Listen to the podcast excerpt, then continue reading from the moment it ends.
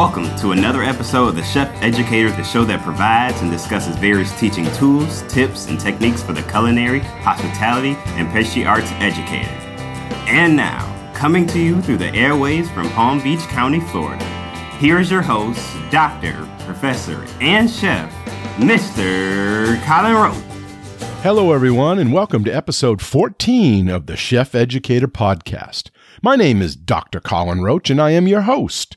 Today's episode is titled Writing Your Teaching Philosophy.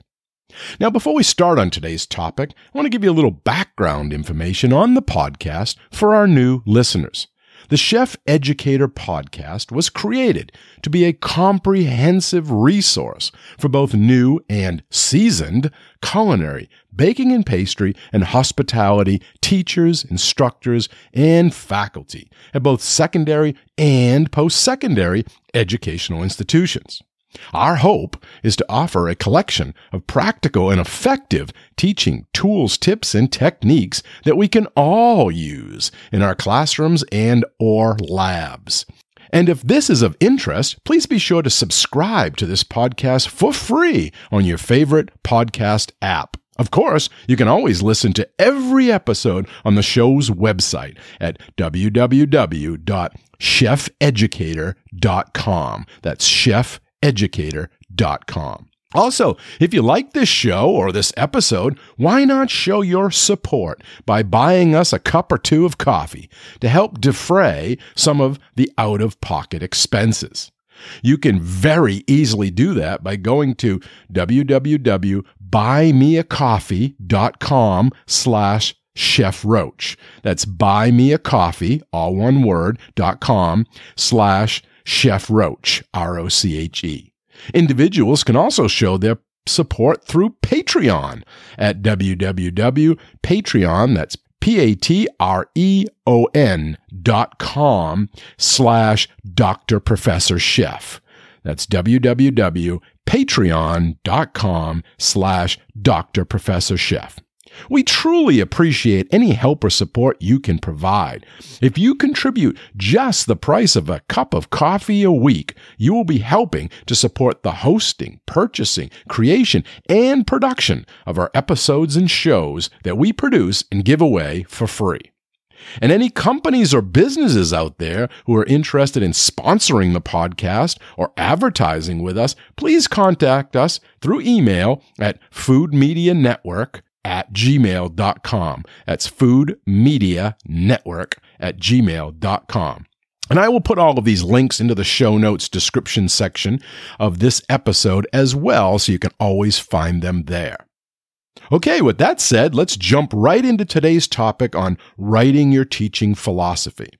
I want to start by defining it for you, uh, what they usually contain and their format, and then sharing how you can begin to write or update yours. At the end, I am also going to provide you with a link where you can get a free copy of the ebook I use when I do workshops and classes on this topic. So, what exactly is a teaching philosophy? Also known as educational philosophy, a teaching statement, a philosophy of education, a philosophy of teaching, a learning and teaching philosophy, and a slew of other names. Well, a teaching philosophy is a self reflective statement of your beliefs about teaching and learning. In addition to general comments, your teaching philosophy should discuss how you put your beliefs into practice by including concrete examples of what you do or anticipate doing in your classroom. Defining, explaining, and clarifying your educational philosophy will enhance your ability to align it with your teaching practice. Teaching philosophies are also written in the narrative first person approach and are typically between one and two pages in length, or about a thousand words. Your teaching philosophy is reflective and personal, where you discuss your goals for your students, the methods you'll use to achieve those goals, and the assessments you use to find out if students have met your expectations. They also provide the opportunity to explain your specific disciplinary context, provide specific examples of your practice, while showcasing your strengths and accomplishments. They are written for a particular audience and are used in job applications, promotions, uh, grant submissions, course syllabi, uh, personal websites, web pages. One audience is search committees, since teaching philosophies are increasingly becoming part of the academic job search dossier. And the second audience is yourself, your colleagues, and your students. And since I am about to enter the job market because of the closure next year of the Johnson & Wales campus that I work at, I have recently had to dust mine off. But I also have versions of my teaching philosophy posted to our learning management systems so that both current and future students of mine can read it before taking a class with me. I also have another version that I use strictly for my online classes that is slightly different and more tailored to online learning. So you can see a teaching philosophy has many uses and different audiences. The teaching philosophy also has or serves a formative purpose because it is a document that helps the author of it, you, reflect on it to improve your teaching. Therefore, you must develop and write your own teaching philosophy. To be of any use, your philosophy must be aligned with your values and beliefs, not someone else's, not your school's, and not what you think others want to hear. This is why it is important to identify what you value and believe as one of the first steps, which we're going to be talking about shortly. So, though you may look at others' teaching philosophies for ideas and inspiration, you would not adopt someone else's philosophy outright, even if you completely agree with what they're saying. Teaching philosophies are original work, just like anything else you or someone else writes. Copying others' philosophies would actually be plagiarism. Besides, a well written philosophy should be rooted in your own practices and illuminated by specific examples from your own work. No one else has had exactly your experiences in the classroom. And with that said, there is no such thing as a correct philosophy either. Effective teachers and people of good character often have differing educational philosophies. And having faculty with different teaching philosophies is actually a good thing and can actually strengthen a school. Differing educational philosophies within an educational setting is not a sign of dysfunction. Philosophical differences within the ranks is a source of strength. As long as colleagues listen and respect philosophical differences, these differences can provide a variety of perspectives on curriculum, school issues, and other learning experiences. And having faculty with different teaching philosophies is also good because it leads to a continued reflection, dialogue, and refinement by the faculty members. And whether it be a political philosophy, religious philosophy, or educational philosophy, forcing one's philosophy on another is the ultimate form of domination and control, which are not traits we aspire in a democratic society. So write your own, be truthful, and don't worry about what others might think. So, how does one begin? Well, starting a teaching philosophy can be a difficult task, but it doesn't have to be. I believe we should approach our teaching philosophies like we would a lesson plan, where we start with an objective, and then everything that follows should be to support or reach that objective. In other words, everything that follows your teaching philosophy should support or be in alignment with your philosophy. This enables you to teach from your authentic self. And when teaching from your philosophical objectives, teaching will be effective and effortless. And keep in mind that the teaching philosophy is a document in progress.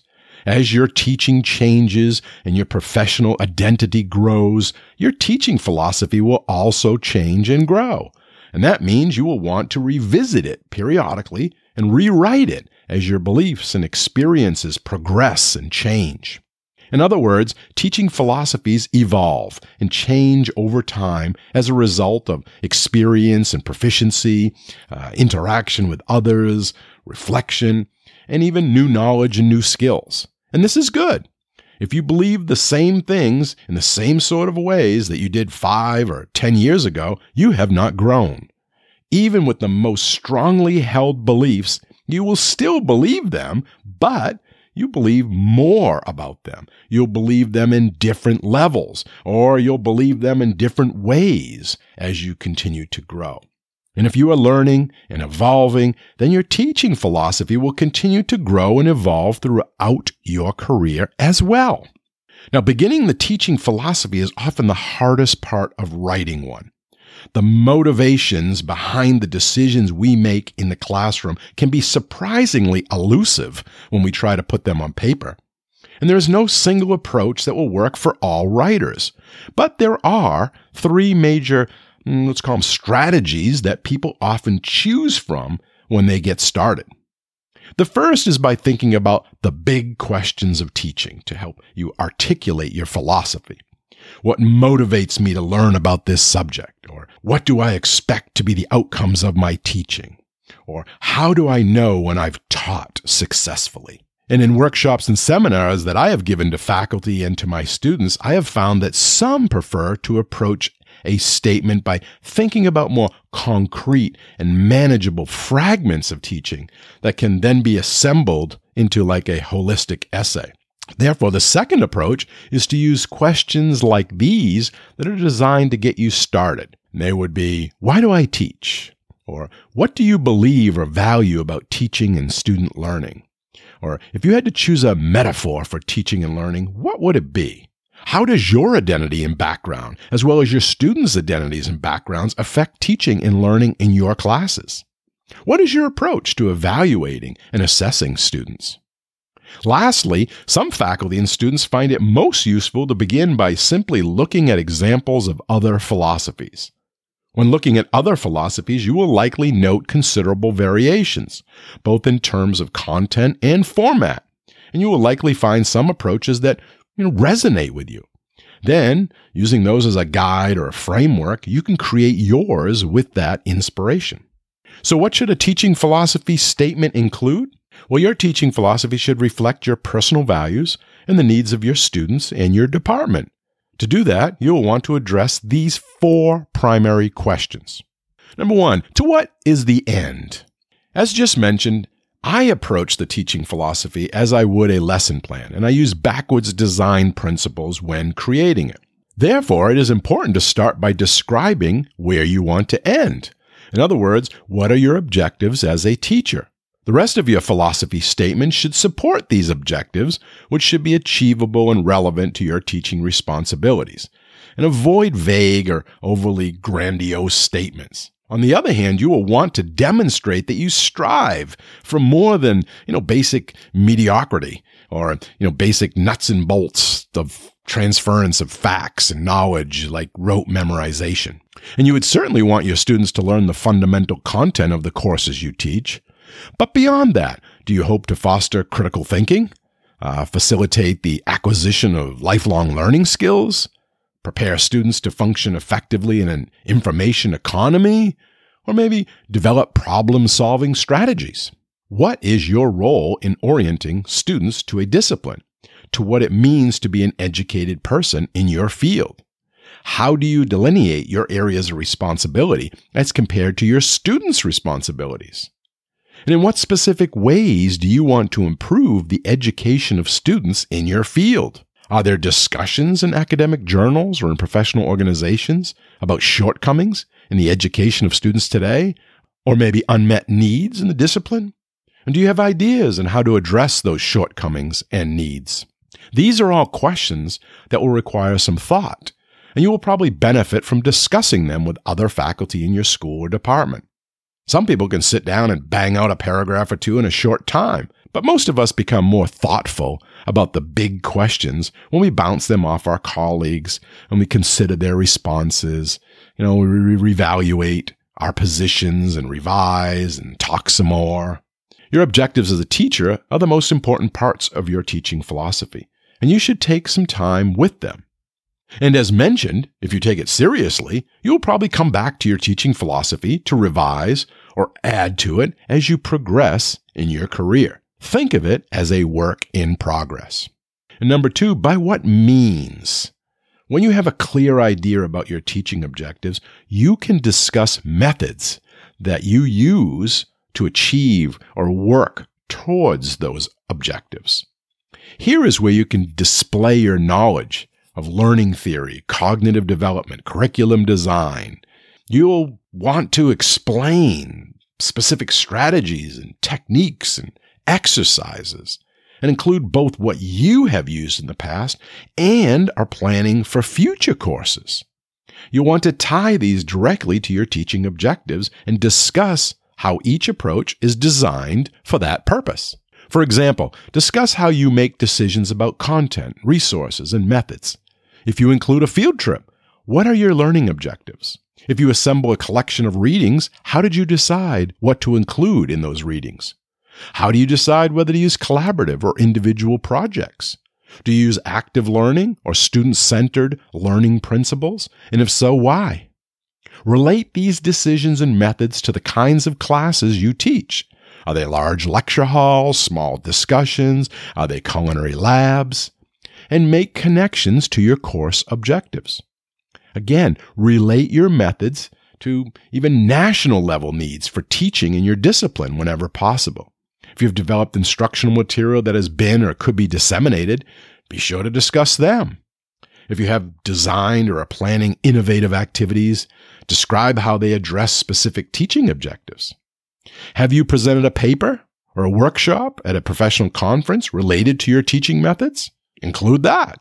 For example, I use the flipped classroom in many of my classes, especially those that have to do with math and I authored research papers on this topic, which I shared with others at in house faculty meetings as well as at conferences.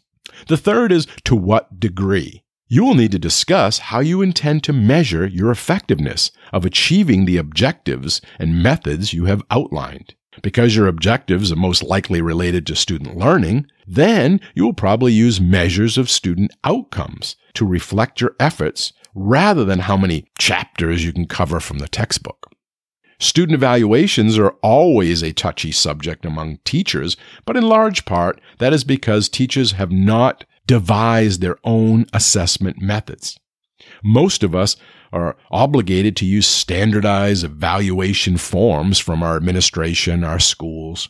But that does not prevent us from developing other means that are more directly related to our specific goals and objectives. Teachers who develop their own evaluations usually get more relevant feedback as well. But in addition, they usually get more positive feedback as well because they are asking the students to reflect on the most important aspects of their course, not something from a form generically applied to all faculty or all classes. In my classes, I often use early course evaluations and or mid-semester course evaluations. And for those of you listening that have a copy of the book I co-authored titled Culinary Educators Teaching Tools and Tips, you can see an example of these in chapter 8 in pages 86 through 89. These are the ones I actually use in my classes.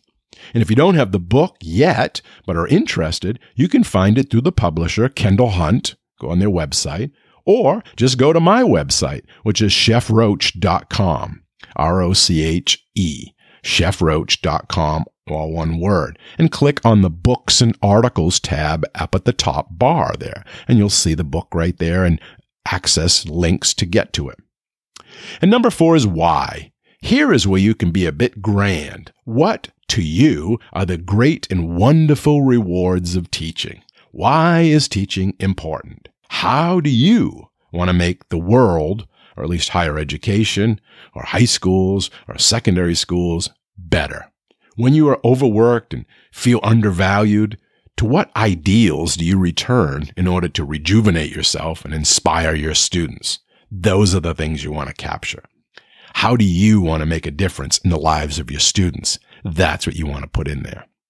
Now, the four primary questions we just discussed are a great starting place. However, to be of use, your teaching philosophy will also need to be designed so that you can use it to guide and direct your thinking and teaching practice. Therefore, I recommend that you also think about how you would answer these questions. For example, what is the purpose of education? Why do schools exist in our society? What purpose do they serve? Why do our societies invest so much time and resources on educating and developing people? And how does this benefit society? And think about your goals and principles. Based on your defined purpose, what are some short and long term goals? And based on your values, what are some guiding principles or things you believe to be true in regards to education, teaching, or learning? Here, you should prepare a set of propositions that will serve as a foundation for your beliefs or actions. And lastly, based on your philosophy and goals and beliefs and values, what are some action statements?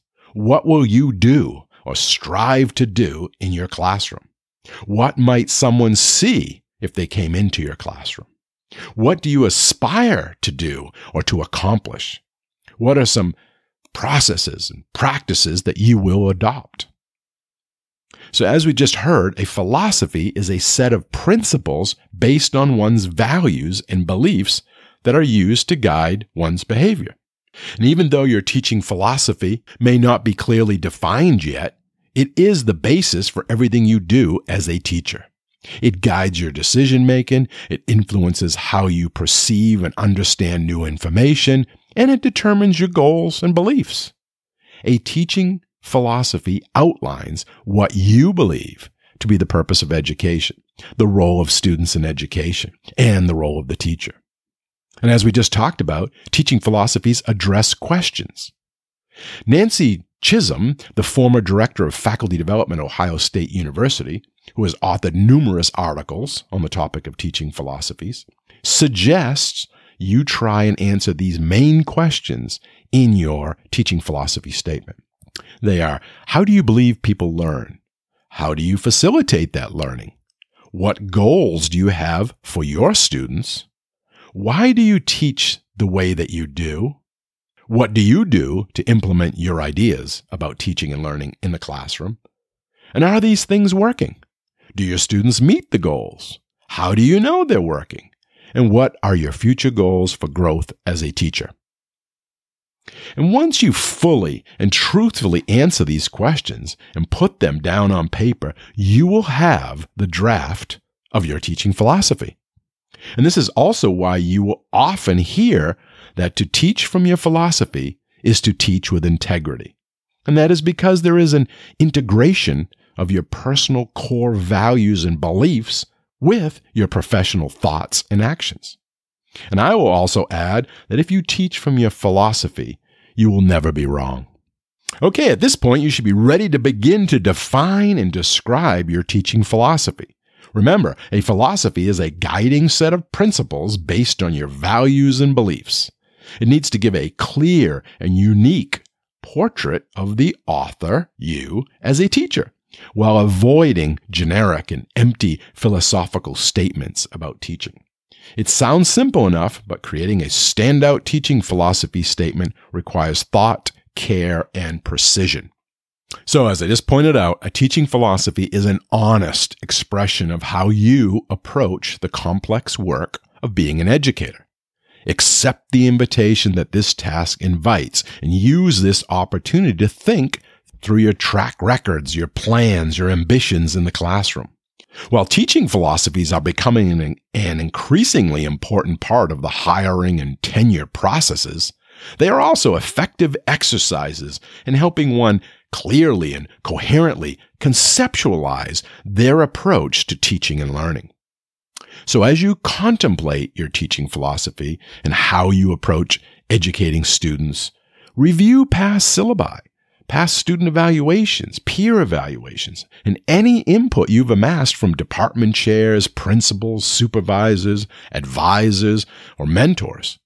And maybe meet with those whose input you value professionally. Invite the experts in your network to share the experiences they have had when preparing their teaching philosophies, and maybe ask if you could review their statements as a reference. And then once you have drafted your teaching philosophy, ask one or two trusted colleagues or mentors to review it and give you feedback as your document takes shape. Okay, so now let's get into the body of your teaching philosophy. When you're writing your teaching statement, streamline your focus to the educational dimensions of your academic background and career. Remember, it's a teaching statement, so focus on your teaching. That's your teaching philosophy, your teaching experiences, your training, your interests, and even successes or challenges. This is not a place to creatively sneak in information about your research or a recent grant or a new award or simply rehash information that's already included in parts of your application. And use good examples. And use your active voice and be in first person and avoid jargon and academia talk and maintain clarity and focus. Your goal is to be clear, honest, and authentic and to focus on your work as an educator. And you can also tell it with data. Your teaching statement should express a clear, concrete narrative, and data helps you shape that story. Therefore, incorporate data wherever possible. Look at your past teaching evaluations. What's the average of your scores? How does it compare to the department or college mean score?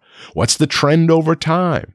Find ways to include these metrics in your statement. Don't overdo it, but mentioning a few illustrative scores adds to the document. And if you are writing or revising your teaching philosophy to be used as part of a job search, then do your homework. Learn about each institution that you are applying to. Learn about the culture, the mission, the vision, the values that drive the work that the institution undertakes. Think about how those might be fitting for the work you do and your educational philosophy. Different institutions will have different teaching cultures and therefore will value different types of teaching statements. For example, a research university and a community college may have different approaches to teaching. So the same you know, teaching philosophy statement is unlikely to appeal to both institutions. Instead, you should try to tailor your teaching philosophy to each individual institution and even department to which you are applying. The core is still the same, but you should tweak it. Tweak each teaching philosophy that you write to reflect the unique cultures of each institution to which you're applying. Also, current research shows that submitting an unsolicited teaching philosophy statement is viewed positively by most search committees. So if you have one and they don't specifically ask for it, include it anyway with your CV, resume, application, letters of reference, put it in there. Now, a successful teaching statement is powerful, focused, and concise. Therefore, make it brief and succinct. Try to keep it to no more than two pages. Of course, a single statement can't capture all that you have to say about teaching or your pedagogy or how you've been evaluated over time. Therefore, identify the main points. Highlight enough of it to, you know, share your insights about you as a teacher or instructor or professor. And then end it. Put a period there. Stop. You can leave the rest of it for the interview over the phone or through Zoom or on campus, whatever the case may be. Now, when I teach this topic to my students in the Introduction to Culinary Instruction class, they often ask, I have never taught before, so do I even have a teaching philosophy? And I always respond, Of course you do. Every college student or graduate has a teaching philosophy, whether they realize it or not. Let's face it, you may not have any experience teaching, or very little, However, you've been a student for a long time and you've been in all types of classes, so you have opinions about teaching and learning and what you believe works and doesn't work. I then tell them that even if they don't have a lot of teaching experience, to instead think about the great teachers that they have had and what made them so effective, and to think about what they did that inspired you. I also try and have them focus on concrete questions as opposed to the abstract question of what's my philosophy, so that they don't get overwhelmed by the task at hand. As they prepare to write their teaching philosophies in my class, I ask them to break down that broad question into its component parts. I pose questions to them such as, what do you believe about teaching? What do you believe about learning? And why do you believe those things? How would that play out in your classroom if you were a teacher? How would your students' identity and backgrounds make a difference in how you teach? What do you think you would struggle with in terms of teaching and student learning? And how would you overcome those? These types of more concrete questions is often easier for them because they can wrap their minds around it, gets them thinking, and then I can help them decide on what they want to expand on. Another useful tip that I use with my students is to get them to think about what they don't like in a teacher. Reflecting on what you don't like can give you insights about what you do like, and that can help you to define your own teaching philosophy and goals. However, regardless of whether you have never taught before or have been teaching for years, a teaching philosophy isn't a laundry list of what you've done. It shouldn't be simply a rehash of your teaching, past teaching history. I've had six semesters as an instructor and lecturer at the Culinary Institute of America, and I've taught Introduction to Dining Room twice. Well, you know what? Who cares? Maybe you taught them all poorly. How does the search committee or anyone else reading your teaching philosophy know how you taught those classes unless you state what you learned as an instructor or lecturer about effective teaching and how you're going to implement that? Don't focus so much on what courses you've taught, but on how it is you go about teaching. Don't make the mistake of rehashing what's already in your CV or resume. And don't make empty statements. Good statements and bad statements frequently start out the same with some broad philosophical declaration, but good ones anchor the general in something concrete, like an example that can be visualized. Anyone can talk about teaching in idyllic sense, therefore you need to give examples. If you say you work to encourage collaboration in the classroom, then explain how you do that. Or if you're a new teacher, how would you do that? It's easy to say, I want to encourage in collaboration in the classroom, or I want to get students to think more critically and leave it at that. But who doesn't want to do that? Empty statements are a dime a dozen.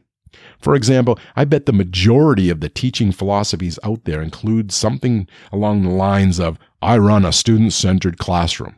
Well, duh. If you don't, there's something wrong with you. Therefore, do not use that phrase unless you plan to follow it up with what kinds of things you have students do and what specific teaching techniques you found successful. Otherwise, it sounds like you're just saying what you think people want to hear. And one way to avoid becoming mired in generalities is to share some insights about teaching in your particular field. For example, if you're applying for a job in an English department teaching literature, you might talk about why you think it's important for students to read literature or how you plan to teach them to interpret literature. Ground your teaching philosophy in your discipline. Describing your theoretical approach and or what kinds of exercises you assign students will make your statement more engaging. And remember, like everything else in your application, when you are applying for a job, your teaching philosophy is a writing sample. So make sure your statement is well written. It's a chance for you to demonstrate how articulate you are. Hiring committees, especially in the academic departments like English, are going to look very closely at your writing. And be careful not to sound as if you know all there is to know about teaching. Some applicants believe they won't be hired unless they already know everything, so they tend to glorify their successes and kind of present a picture of seamless perfection, which is, of course, unbelievable. Good teaching comes from years of trial and error, so a little humility is in order. Nobody is perfect, even after years of experience. And search committees would rather read statements from candidates who talk about their mistakes, along with a description of how they learned from those mistakes that help them become better teachers. That's what they're going to be looking for. Applicants also would be wise to avoid using superlatives unless they want to sound arrogant. It's much better to say, my student evaluations are consistently high than to say, my students say I'm the best teacher they've ever had.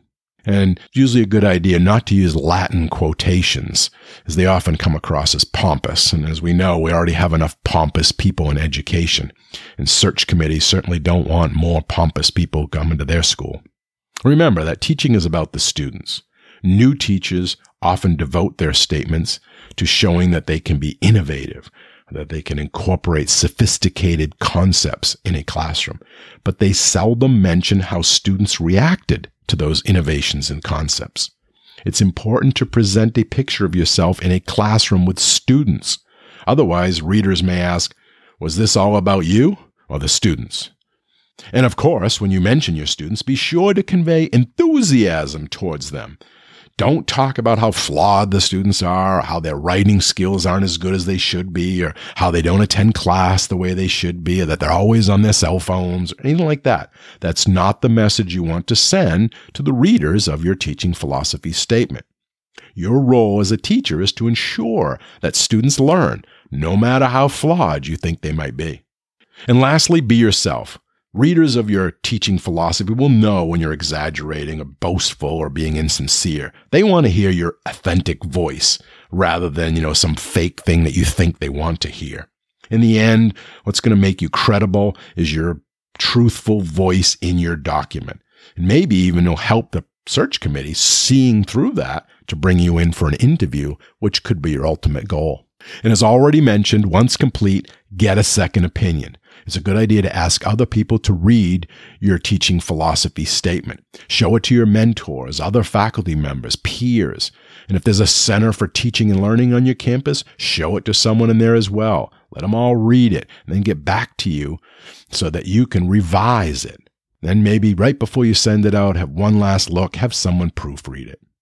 Okay, so that's a lot of material. And if you would like a copy of the free ebook titled Teaching Philosophy Workbook, which is what I use in my classes or when I facilitate a workshop teaching philosophy writing, go to this link, http colon slash slash bit.ly, bit dot ly, bit.ly slash chef workbook, all one word. So it's bit period ly slash chef workbook, bit.ly chef workbook.